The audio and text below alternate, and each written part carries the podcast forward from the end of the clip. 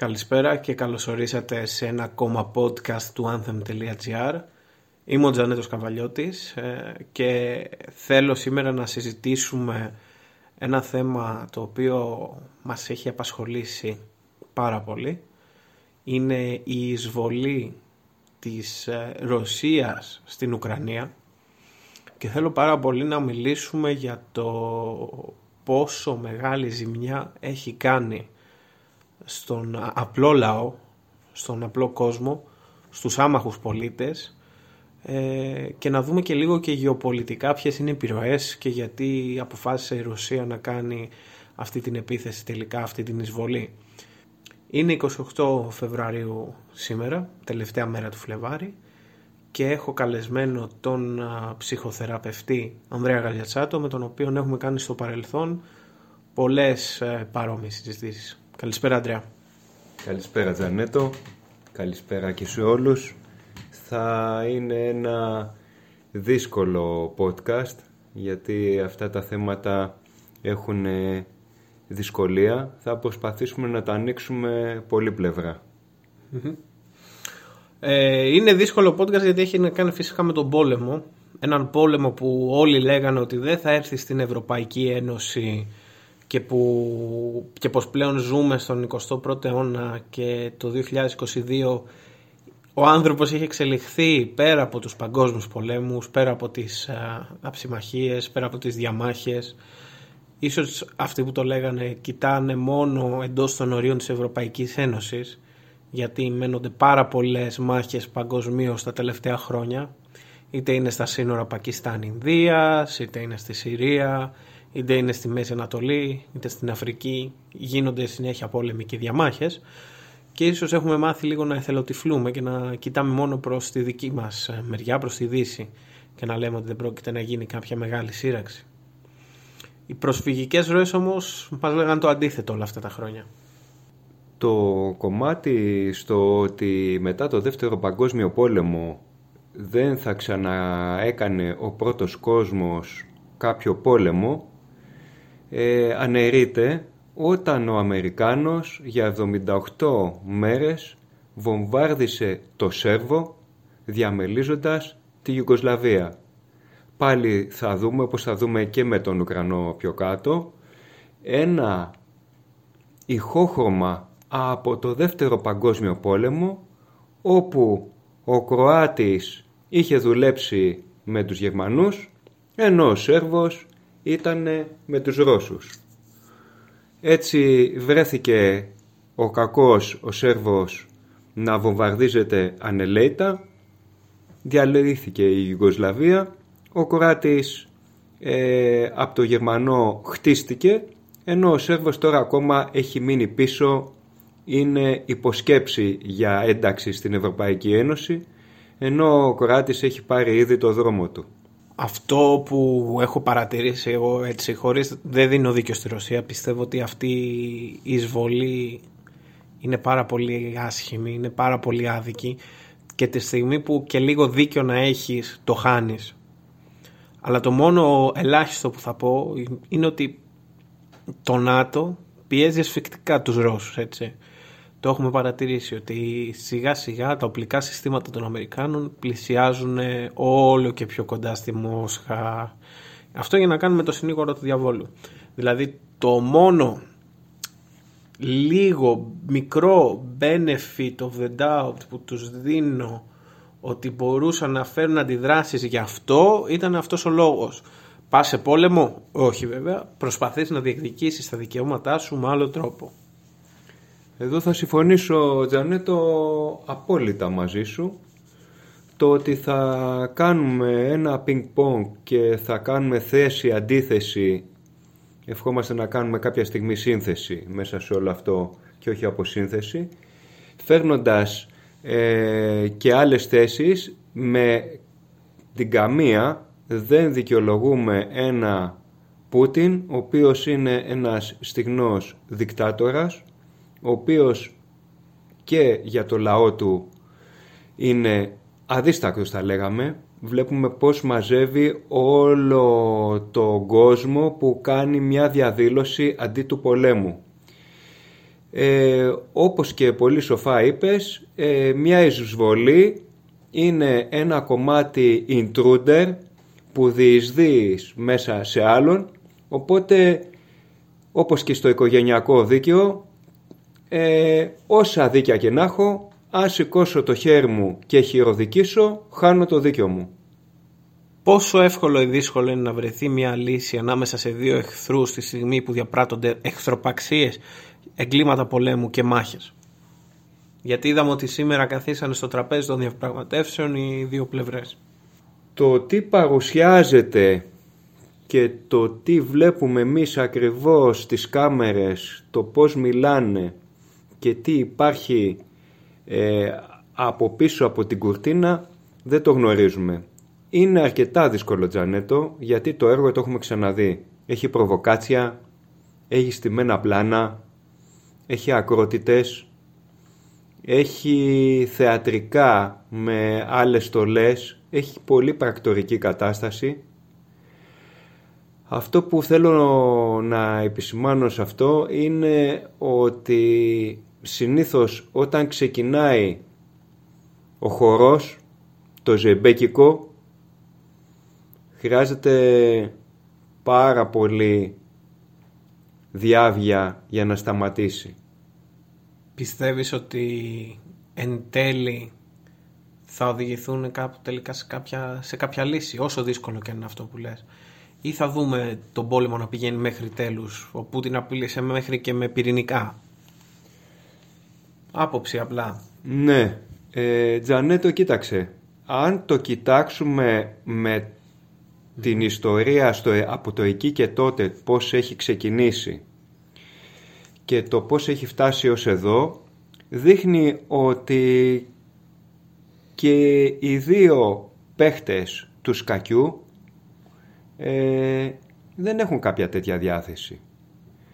Παίζουν τη μονόπολη τους, αυτοί που θα την πατήσουν πάλι για άλλη μια φορά θα είναι όπως είπες οι άμαχοι, ο κόσμος και πάνω στα ερήπια θα ξαναχτιστεί κάτι καινούριο. Ε, δεν δείχνει κάτι τέτοιο. Αυτό που θέλω να πω σαν ιστορία είναι ότι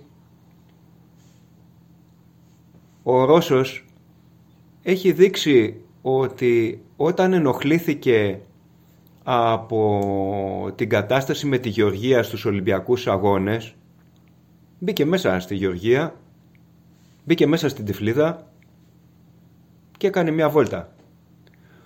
Όταν πήγανε να του κάνουν το 14 με την κυβέρνηση ε, μαριονέτα που βάζει ο Γερμανός ε, και μπήκανε και φιλογερμανικό ναζιστικά στοιχεία κατευθείαν μπήκε και πήρε την Κρυμαία. Όταν θέλανε τη βάση του, στη Μαύρη Θάλασσα δηλαδή. Δεν την άφησε. Διεκδίκησε τη βάση του. Το ίδιο διεκδίκησε και τη βάση του στη Συρία, στον Ασάντ. Παίξανε το παιχνίδι, εξοπλίσαν ο Μεν το Δε, οι άλλοι του ΝΑΤΟ δώσαν πολύ όπλο στους τζιχαντιστές, με την αντιπολίτευση ο Τούρκος έβαζε όπλα από πάνω, ό,τι και να γίνει 5,5 χρόνια, 5,5 ολόκληρα, ολόκληρα χρόνια.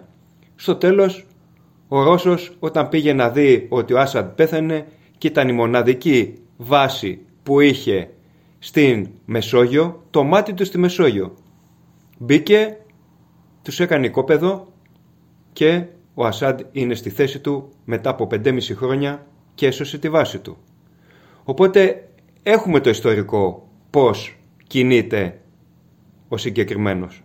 Απλά εγώ αυτό που μου κάνει εντύπωση είναι ότι ενώ έχουμε δει την ιστορία με το πώς διακινούνταν προπαγανδιστικό υλικό επί της, ε, μάλλον επί του Β' Παγκοσμίου Πολέμου στην ε, Γερμανία από τον Γκέμπελς και ενώ τα έχουμε μελετήσει όλα αυτά και ενώ τα έχουμε ξαναδεί μου κάνει εντύπωση πως ο κόσμος δεν μπορεί να φιλτράρει τις ειδήσει που του δίνει η ρωσική ε, κυβέρνηση και τα ρωσικά μίντια ή τα φιλορωσικά γιατί έχουμε και στην Ελλάδα φιλορωσικά μιμιέ τα οποία προσπαθούν να προβάλλουν την άποψη από τη μία πλευρά εντελώς χωρίς να δείχνουν ε, τι γίνεται και από την άλλη.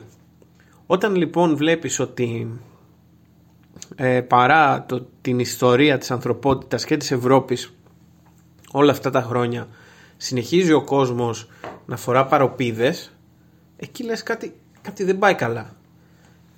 Ίσως ε, η τηλεόραση το οποίο είναι το βασικό μέσος ενημέρωσης πολλών ε, πληθυσμιακών ομάδων αλλά και το ίντερνετ να έχει περάσει στα χέρια ελέγχου κάποιων συγκεκριμένων καθεστώτων. Και αυτό βλέπουμε ότι γίνεται και εδώ στην Ελλάδα έτσι. Δεν είναι τυχαία τα εκατομμύρια που δώσανε επί πανδημίας στα κανάλια και στα ΜΜΕ σωστά οπότε πιστεύω ότι η προπαγάνδα είναι το πιο χρήσιμο εργαλείο για να μπορέσει κάποιος να μπει και να εισβάλλει σε μια χώρα και να σου δημιουργήσει το υλικό και την αφορμή προκειμένου να γίνει αυτή η εισβολή ή η επίθεση.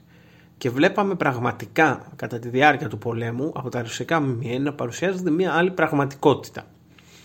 Μέχρι που χακάρανε μέχρι και τις τηλεοράσεις των Ρώσων το δίκτυο των Ανώνυμους και έπαιζε σε ρωσικά κανάλια το τι συμβαίνει και ποια είναι η άλλη όψη του νομίσματος και του πολέμου. Σίγουρα λοιπόν ότι το, το story ότι η κυβέρνηση και ότι όλοι οι Ουκρανοί είναι ναζιστές είναι ένα κομμάτι και της ε, προπαγάνδας ε, του Πούτιν. Το ότι υπάρχουν ναζιστικά στοιχεία μέσα στην κυβέρνηση το πιστεύω, όπως πιστεύω ότι υπάρχουν και στη δική μας, εδώ στην Ελλάδα. Όπως υπάρχουν και στο Ρώσο πάρα ε, ακροδεξιά στοιχεία και τώρα εδώ και έρχεται ένα άλλο ερώτημα. Τελικά ε, ο Ρώσος είναι ένας σταλινικός πατέρας, είναι ένας χιτλερικός πατέρας ή επειδή παίζει πιο τη φάση της εξουσίας και της ηγεσίας από κάτω απλά είναι στο ίδιο καπιταλιστικό σύστημα με ολιγάρχες πολυεθνικές που παίζουν μπάλα εντός Ρωσίας. Α, μπράβο. Ο Ρώσος έχει από πίσω του πάρα πολλούς δισεκατομμυριούχους, πολύ ισχυρούς δισεκατομμυριούχους που έχουν βγάλει πάρα πολλά λεφτά μέσω του φυσικού αερίου. Στην ουσία προσπαθεί να εξυπηρετήσει τα συμφέροντα του κεφαλαίου. Αυτός είναι ο λόγος ύπαρξης ε, της, ε, της επίθεσης όλης. Ωστόσο αυτό που δεν μπορώ να καταλάβω αυτή τη στιγμή έτσι, όταν στον καπιταλισμό έχεις μια ελεύθερη αγορά και έχεις κάποιους πελάτες πώς γίνεται εσύ σαν πολιτής να πυροβολείς τους ίδιους τους πελάτες; Αυτό είναι το παράλογο της υπόθεσης δηλαδή είναι ένας φαύλος κύκλος εδώ εγώ βλέπω μια μικρή διαφορά στο καπιταλιστικό σύστημα το τι ανεβαίνει πάνω σαν ε, ηγεσία μαριονέτα είναι η μαύρη μαριονέτα, είναι η σκληρή μαριονέτα, είναι η αδύναμη μαριονέτα. Και στο δυτικό κόσμο τι εκλέγεται είναι αποτέλεσμα χορηγιών και δύναμης των πολυεθνικών και από πίσω του κεφαλαίου. Στο Κινέζο και στο Ρώσο είναι το κόμμα. Δηλαδή όλο το κεφάλαιο από κάτω θα δουλέψει πρώτα για το κόμμα και μετά θα δουλέψει για τον εαυτό του. Γι' αυτό και έχουμε και τόσες εξαφανίσεις. Γι' αυτό εξαφανίζεται μια αντιπολίτευση. Γι' αυτό στη, στην Κίνα μένουν πάρα πολλά στεγανά σε σχέση με ε, αυτά που μαθαίνουμε.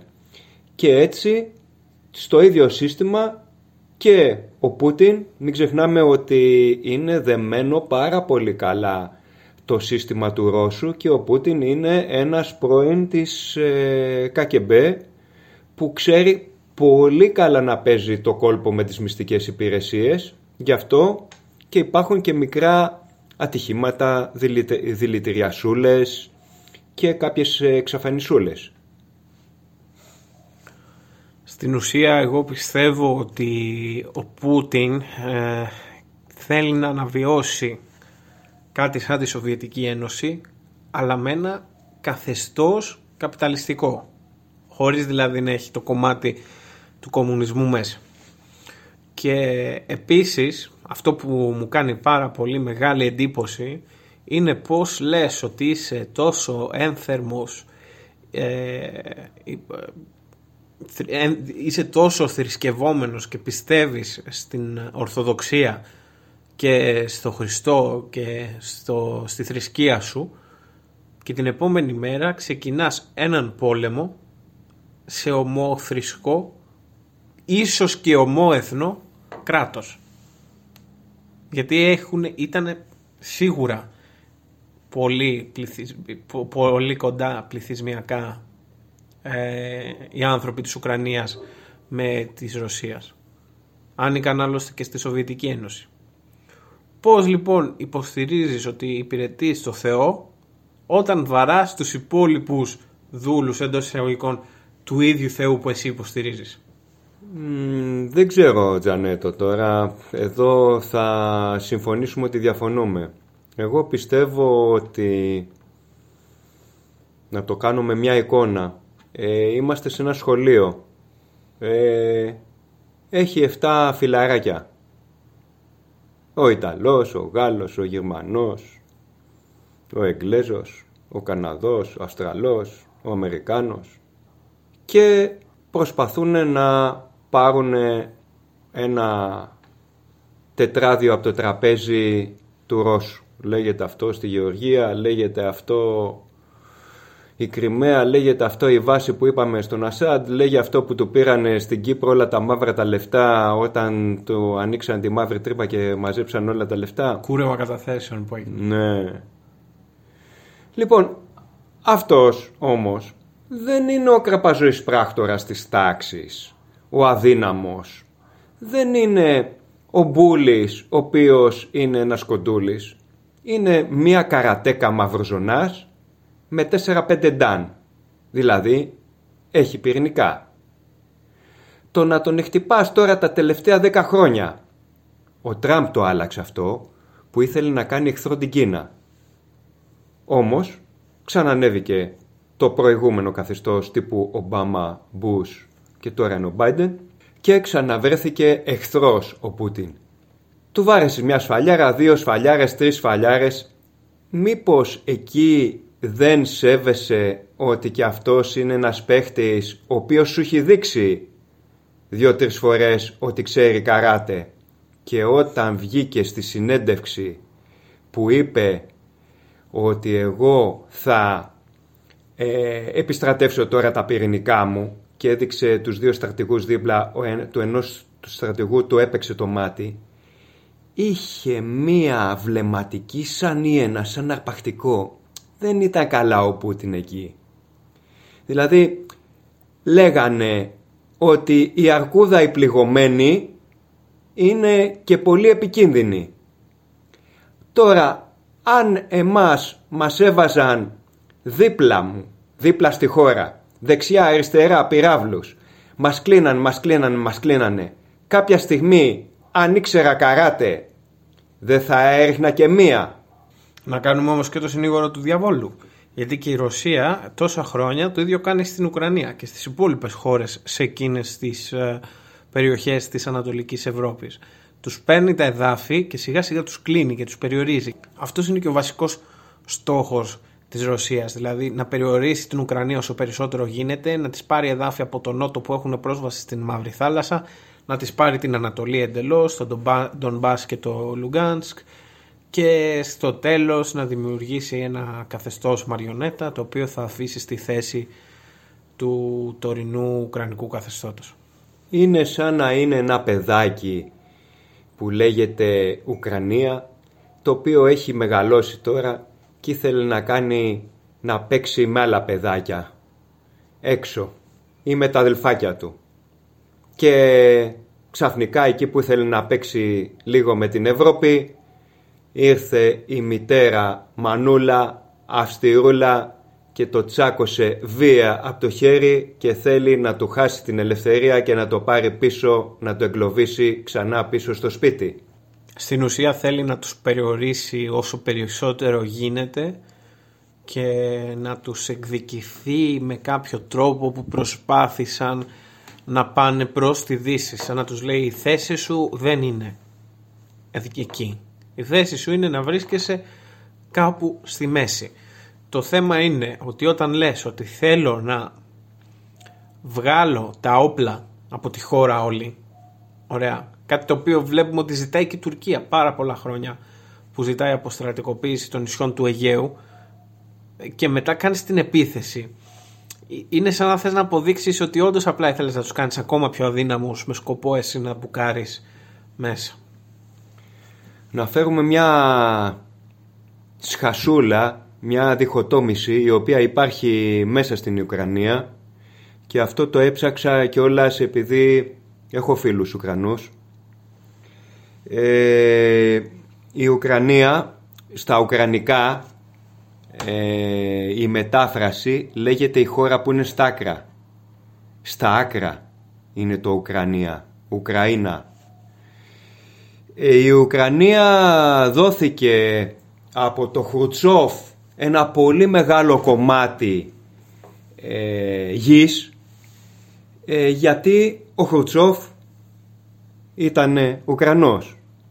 Στην Ουκρανία λοιπόν υπάρχουν δύο τάξεις. Η μία τάξη ήταν επί Δευτέρου Παγκοσμίου Πολέμου που δούλεψε με τους Γερμανούς, τους φιλοναζιστές που λέμε, όλες οι χώρες το κάναν αυτό, εμείς είχαμε τους χίτες ε, που δουλέψαν με το Γερμανό. Και είχε και πάρα πολλούς ρωσόφωνους. Οι ρωσόφωνοι ε, δεν ήταν μόνο Ρώσοι, Ρώσοι, αλλά ήταν και Ουκρανοί που ήταν φιλορώσοι. Οι επόμενες γενιές, δηλαδή τα εγγόνια και τα δυσέγγωνα αυτονών, ε, στους μεν γίνανε φίλο Ευρωπαίοι, στους άλλο γίνανε φίλο Ρώσοι. Έτσι, όταν ε, ρωτάς Ρώτησα εγώ ένα φίλο μου, το οποίο κάνουμε πολλές φορές ανταλλαγές. Εγώ του δίνω ε, κλινικό ευπνοτισμό και εκείνος με βοηθάει πάρα πολύ βιονεργικά μέσα σε μασάζ και με καθαρίζει. Ε, αυτός ο φίλος μου μου είπε ότι εντάξει, θα κάνει ο Ρώσος ό,τι είναι, θα μας ξαναπάει πίσω, όλα καλά. Και έχω ρωτήσει άλλον γνωστό μου γρανό που λέει με τίποτα δεν τους θέλουμε αυτούς θέλουμε να γυρίσουμε και να πάμε στην ελευθερία στη Δύση. Αυτό θα εκμεταλλευτεί τώρα ακριβώς το ΝΑΤΟ, ο Δυτικός, θα εξοπλίσει όλους αυτούς που θέλουν να αντισταθούν, γιατί υπήρχαν και αυτοί που δεν αντιστάθηκαν, Τζανέτο, είναι αυτοί που τις πρώτες μέρες αφήσανε και πέρασε όλα τα τάγκς, όλος ο στρατός και δεν είχαν ανατινάξει τις γέφυρες στα ποτάμια. Ενώ ξέρανε τόσο καιρό ότι μαζεύονται, υπήρχαν πολλοί Ουκρανοί στρατιώτες που αφήσαν τα όπλα. Υπήρχαν τάγματα εκεί μπροστά όταν μπήκανε που δεν πολεμήσαν καθόλου. Οπότε αυτό θα εκμεταλλευτεί τώρα το ΝΑΤΟ, θα εξοπλίσει και θα ξεκινήσει ένας πολύ δυνατός εμφύλιος πόλεμος και να δούμε πού θα καταλήξει. Δεν ξέρω αν θα είναι ακριβώς ε, εμφύλιος διότι δεν θεωρούν οι Ανατολικοί ότι ανήκουν στην Ουκρανία. Θεωρούν τους εαυτούς τους Ρώσους, αυτοί που ήταν στον Ντομπάς και στο Λουγκάνσκ. Ναι, ναι. Οπότε δεν ξέρω κατά πόσο θεωρείται εμφύλιος. Σε κάθε περίπτωση έβλεπα εγώ σε διάφορα βίντεο, σε διάφορα vlogs απλών ανθρώπων ότι δεν περίμενε κανείς στην κλιμάκωση αυτή και να γίνει ένας α, πόλεμος τόσο μεγάλου μεγέθους. Βλέπουμε ότι ο Πούτιν ε, πήγε πολύ σπασμωδικά κατευθείαν στη Δύση. Κατευθείαν πήγε να πάρει το Κίεβο. Ε, μπούκαρε και από το... από, από τη Λευκορωσία, μπούκαρε και από την Κρυμαία, μπούκαρε και από τη Μαύρη Θάλασσα, και από την Ανατολή φυσικά και το Βόρεια που είναι η Ρωσία. Έχει μπει λοιπόν από παντού και σκοπός του είναι να περικυκλώσει το Κίεβο. Θέλει να χτυπήσει το Κίεβο να δείξει ότι εγώ έχω σπάσει και έχω πάρει το πιο δυνατό κομμάτι της χώρας σας και να τους κάνει έτσι ένα πολύ πολύ πολύ δυνατό ψυχολογικό πλήγμα. Και ενώ υπήρχαν άνθρωποι που όντως στην αρχή όπως λες δεν αμήνθηκαν διότι δεν περίμεναν ότι θα γίνει όντως αυτός ο πόλεμος. Αυτό θέλω να πω. Δηλαδή έβλεπα έναν άνθρωπο ε, στα σύνορα σε ένα χωριό που είναι κυριολεκτικά πάνω στα σύνορα Ρωσίας-Ουκρανίας και πάει ένας ε, YouTuber ο οποίος πήγε στην Ουκρανία με μοναδικό σκοπό να δείξει ότι ο, ο Πούτιν δεν είναι τόσο παλαβός ώστε να, να, κάνει πόλεμο ένας Βρετανός και βρέθηκε εγκλωβισμένος στο Κίεβο και μετά στο Λεβίβ ε, στο, πάνω λοιπόν στο, στο σύνορο ακριβώς Ρωσίας-Ουκρανίας ρωτάει έναν παππού πιστεύεις ότι θα μπουν οι Ρώσοι και θα γίνει ο πόλεμος; Τελευταία μέρα, λίγες ώρες πριν και λέει ο παππούς όχι δεν θα γίνει Οπότε πιστεύω ότι τα ποτάμια και οι γέφυρες δεν ανατινάχθηκαν για αυτόν τον λόγο. Από εκεί και πέρα βλέπουμε ότι έχουν πάρει τα όπλα οι Ουκρανοί. Βλέπαμε απλούς πολίτες να βομβαρδίζουν τάγκς με βόμβες Μολότοφ από παντού. Ειδικά στο Κίεβο βγαίναν στα μπαλκόνια και ρίχνανε καταρρυπάς. Ε, βλέπουμε έναν πόλεμο να έχει χτυπήσει πλέον αμάχους βομβάρδισαν νοσοκομείο παιδών ε, για παιδιά με καρκίνο. Ε, βομβάρδισαν σούπερ μάρκετ για να μην μπορούν να αναφοδιαστούν οι Ουκρανοί με τρόφιμα. Βομβάρδισαν ένα ελληνικό χωριό κιόλας όπου πέθαναν 10 Έλληνες. Αυτό το βίντεο που είδαμε τώρα μόλις που ναι, ήταν ναι, ναι. και βάραγε την πόλη σφυροκόπημα. Το πυροβολικό τους μπράβο έχει σχεδόν ισοπεδώσει το Χάρκοβο το Καρκίβ. Δηλαδή βλέπουμε ότι έχει χάσει και λίγο δίκιο να είχε, το έχει χάσει, έχει χάσει την μπάλα, χτυπάει αμάχους, έχει συσπυρώσει τους Ουκρανούς εναντίον του. Ε, ίσως από ώρα σε ώρα μέχρι να βγει και το podcast στον αέρα να έχει πέσει και το Κίεβο, ίσως και, και άλλες πόλεις. Έχει στείλει μάλιστα, λέει, ένα τάγμα το οποίο το χρησιμοποιούσε στη Συρία με μοναδικό σκοπό να δολοφονήσει τον Ζελένσκι. Το διαβάζαμε από βρετανικά ΜΜΕ. Τρέλα. Ε, αυτό που θέλω να πω είναι σίγουρο ότι δεν πρέπει να βλέπουμε οτιδήποτε ανεβαίνει στο διαδίκτυο και να το θεωρούμε de facto και δεδομένο. Π.χ. το Sky, το κανάλι που αγαπάμε τόσο πολύ να μισούμε ε, ανέβασε λοιπόν βίντεο από τον συνοστισμό στο μετρό ποτίθεται στην Ουκρανία, στο Κίεβο και έδειχνε εικόνες από το συνοστισμό σε ένα μάτς της Ρώμας στο μετρό της Ρώμης κοντά στο Κολοσσέο και το παρουσιάζανε σαν σκηνή από την Ουκρανία λοιπόν θα υπάρξει προπαγανδιστικό λίγο και από τις δύο πλευρές θα υπάρχουν πάρα πολλά fake news και δεν θα ξέρουμε τι είναι αλήθεια και τι όχι. Να διαχωρίσουμε ένα πολύ σημαντικό κομμάτι το οποίο είναι μεταξύ επιθετικότητας και αυτοκαταστροφικότητας. Η επιθετικότητα μπορεί να λάβει πολλές μα πολλές όψεις μέχρι να είναι και επιθετική φροντίδα. Ένα παιδάκι πάει να βάλει το χέρι του στην πρίζα, του το αρπάζεις με βία και ασπονέσει και τον εσώνεις. Η αυτοκαταστροφικότητα, το μένος που μπορεί να διαχυθεί, ξεπερνάει πολλές φορές τον τόπο, το έχουμε ξαναδεί, κάνει αλυσιδωτές αντιδράσεις και δεν ξέρουμε πού μπορεί να σταματήσει. Δηλαδή, μπορεί πραγματικά να γίνει του Κιέβου που λέμε. Μπορεί όμως σιγά σιγά να επεκταθεί και αλλού. Όταν γίνονται τέτοιες επιθετικές, δυναμικές καταστάσεις, ασχέτως αν πατάει στο ίδιο παραθυράκι όπως πάτησε και ο Αμερικάνος όταν μπήκε στο Αφγανιστάν και στο Ιράκ. Βλέπουμε ότι αυτό μπορεί να κάνει μια λυσιδωτή αντίδραση τριγύρω.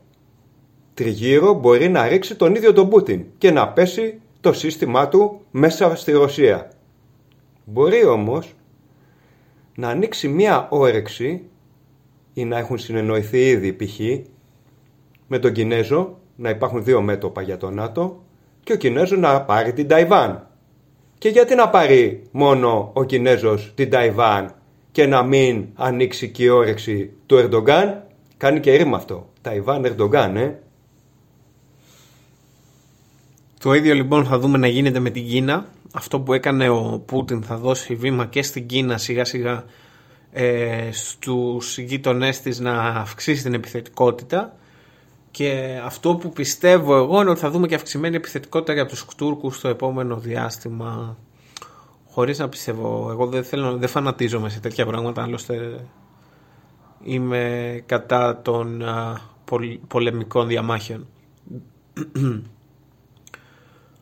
αυτό που κατάφερε ο Πούτιν μέσα σε πέντε μέρες εισβολής είναι Ελλάδα και Τουρκία να βρουν έναν κοινό εχθρό τρελό να φύγει η Σουηδία από την ουδετερότητα που είχε όλες αυτές τις δεκαετίες που καθόταν πάνω στο φράχτη και δεν επέλεγε πλευρά και επέλεξε για πρώτη φορά μετά από δεκαετίες την πλευρά των Ουκρανών να ενωθεί και να συσπηρωθεί όλη η Ευρωπαϊκή Ένωση και να δούνε όλοι τα εγκλήματα που έχει κάνει ο Πούτιν και να ενταχθεί η Ουκρανία στην Ευρωπαϊκή Ένωση με ταχείες διαδικασίες.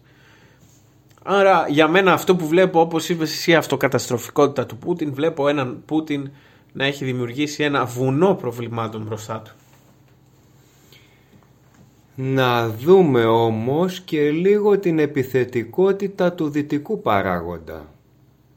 Το να θέλω εγώ να βάλω στην Ουκρανία ε, τα οπλικά μου συστήματα μέσα και να τη βάλω στο ΝΑΤΟ που είχε δηλώσει προπολού εξ αρχής ο δικτάτορας Πούτιν ότι αυτό δεν θα το επιτρέψει να συμβεί. Παιδιά θα ανοίξετε μεγάλο πόλεμο. Εγώ έχω πυρηνικά. Το προειδοποίησε δύο φορές. Μήπως από μόνο του ήτανε επιθετικούλικο ή παθητικό επιθελτικούλικο που δεν τον σέβεσαι τον άλλον σαν παίχτη και ενώ θα μπορούσες να τη βάλεις στην Ουκρανία μέσα στην Ευρωπαϊκή Ένωση που θα ήταν και ο Ρώσος. Χαρούμενος γιατί θα του μένει η Κρυμαία. Θα ήταν και η Ευρωπαϊκή Ένωση χαρούμενη και ο Γερμανός γιατί θα συνέχιζε να έχει το φυσικό αέριο. Γιατί μην ξεχνάμε ο Ευρωπαίος είναι η μικρή πόρνη ανάμεσα στον Αμερικάνο που παίρνει τα όπλα και την ασφάλεια και την ενέργεια που παίρνει από το Ρώσο. Και βάζοντας λοιπόν την Ουκρανία στην Ευρωπαϊκή Ένωση θα έλυνε στο πρόβλημα. Όχι όμως. Εκεί με επιμονή να μπει στο ΝΑΤΟ. Νομίζω ότι περισσότερο ήταν έτοιμα της Ουκρανίας να ενταχθεί στο ΝΑΤΟ διότι ένιωθε την απειλή ειδικά μετά από την εισβολή στην Κρυμαία το 2014. Ναι, έχεις δίκιο και σε αυτό. Τώρα, δεν ξέρουμε αν η κότα κάνει το αυγό ή το αυγό την κότα. Φαντάζομαι είναι η σχέση μεταξύ αυγού και κότας. Θα ήθελα να το πάω και λίγο πιο υπαρξιακά. Μπορούμε να καταλάβει ο άνθρωπος μπορεί να καταλάβει ότι για να έχουμε μέρα χρειαζόμαστε τη νύχτα. Μπορεί να καταλάβει ότι για να έχω καλή εισπνοή πρέπει να κάνω καλή εκπνοή. Δηλαδή να βάλω τη ζωή και το οξυγόνο μέσα για να βγάλω την αποτοξίνωση και το διοξίδιο θάνατο. Μπορώ να καταλάβω ότι για να έχω την άνοιξη που είναι το άνθος της ζωής, η αναγέννηση, πρέπει να έχω φθινόπορο. Μπορεί να καταλάβει το θηλυκό και το αρσενικό, το γιν και το γιάνγκ.